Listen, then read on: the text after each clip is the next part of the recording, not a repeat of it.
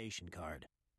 He continued through the bulky turnstile, the long wraparound entrance hall smelling of disinfectant, the endless directory of offices and rooms, mounted overhead like the flight times at an airport.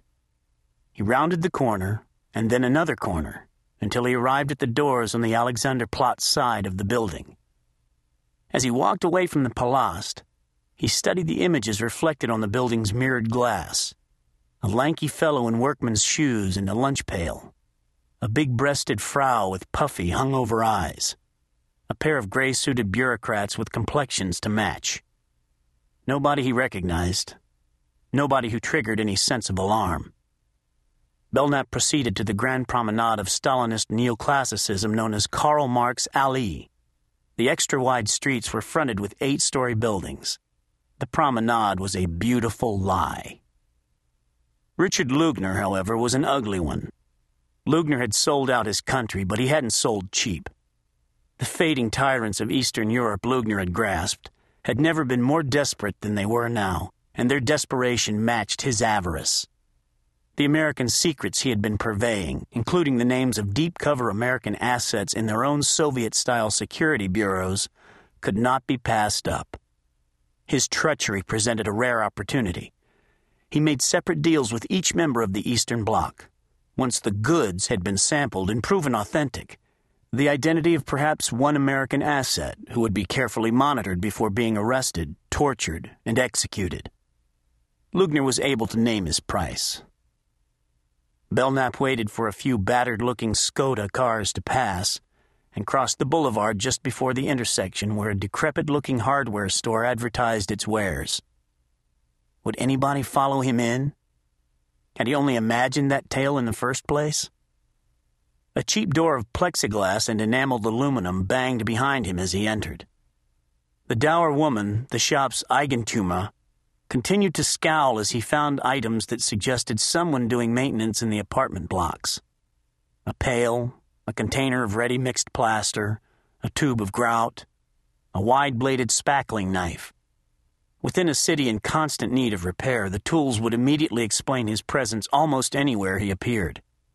The counterwoman gave him another grudging, the customer is always wrong glare, but sulkily took his money, as if accepting a compensation for an injury. Gaining entrance to the apartment block turned out to be child's play. His heart started to thud, a tom tom of anticipation that he could not dampen. The next moments would be crucial. Lugner's quarters, evidently a substantial suite with windows facing both the main street and the narrow side street, Koppenstrasse, were down one long hallway, and then a short one. Belknap approached the door to the suite and set down his pail. From a distance, he would look like a workman repairing one of the missing floor tiles in the corridor. Then, checking that the hallways were clear, Belknap knelt down before the lever handle. Round doorknobs were almost never seen in this country and inserted a small optical scope through the keyhole. If he could establish a DPS, he could effectively keep a watch while a proper exfiltration team was mobilized. A big if.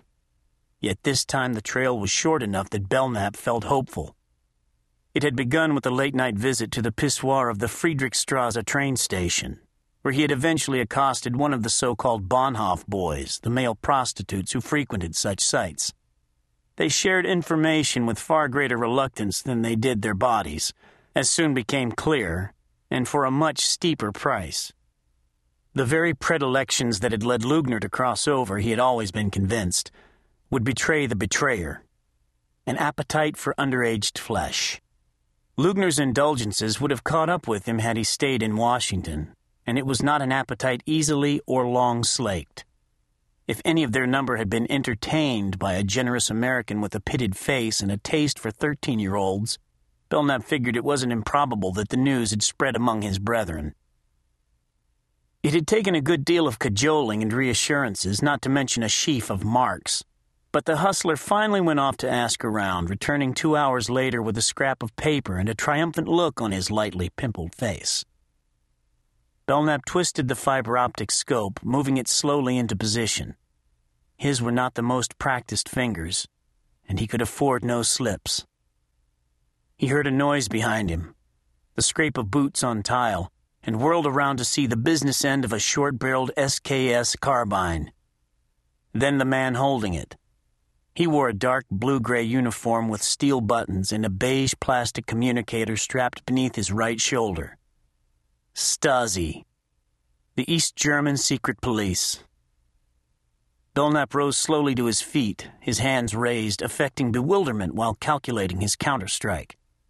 Suddenly he heard the door to the apartment open behind, felt the warm air inside, and felt a forceful blow to the side of his neck.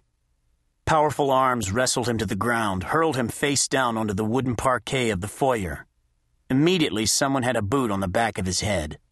Unseen hands patted him down, extracted the small handgun secreted in its ankle holster. Then he was hustled into an adjoining room. A door closed behind him with a heavy thunk. God damn it! Had they been on to him all along?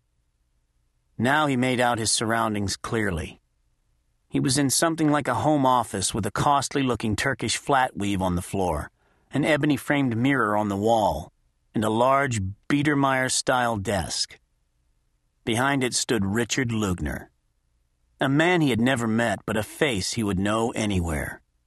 The slit like mouth, the deeply pitted cheeks, the two inch long scar that curved across his forehead like a second left eyebrow. The photographs did him full justice. Belknap took in the man's small, malevolent anthracite eyes, and in Lugner's hands a powerful shotgun, its twin boreholes bearing down on him like a second pair of eyes. Two other gunmen, well trained professionals, it was obvious from their bearing, their firing stance, their watchful gaze, stood to either side of Lugner's desk, their weapons trained on Belknap. Persistent little bugger, aren't you? Lugner said at last.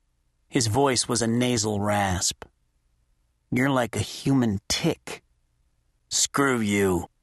The words flared from Belknap in a low growl. Temper, temper. Don't worry, the trader said in a voice of pretend reassurance. I'll be taking you to a place you've never been before, too. Belknap's gaze moved from the fathomless black of the shotgun muzzle to the fathomless black of Lugner's eyes. Belknap was able to make sense of the ensuing seconds only in retrospect. A loud crash of window glass. Lugner, startled by the sound, turning to the bay window to his left. Muzzle flash from a handgun. A split second later, sparking into the darkened apartment like a lightning bolt, glaring off mirrors and metal surfaces, and a plume of blood at Richard Lugner's right temple. The traitor's expression suddenly went slack as he collapsed on the floor, motionless the shotgun falling with him like a stroke victim's cane. Someone with perfect aim had put a bullet through Lugner's head. The guards spread out in either direction and aimed their weapons toward the broken window. The work of a sniper? Catch! A voice called out, that of an American, and a handgun came sailing through the air toward Belknap.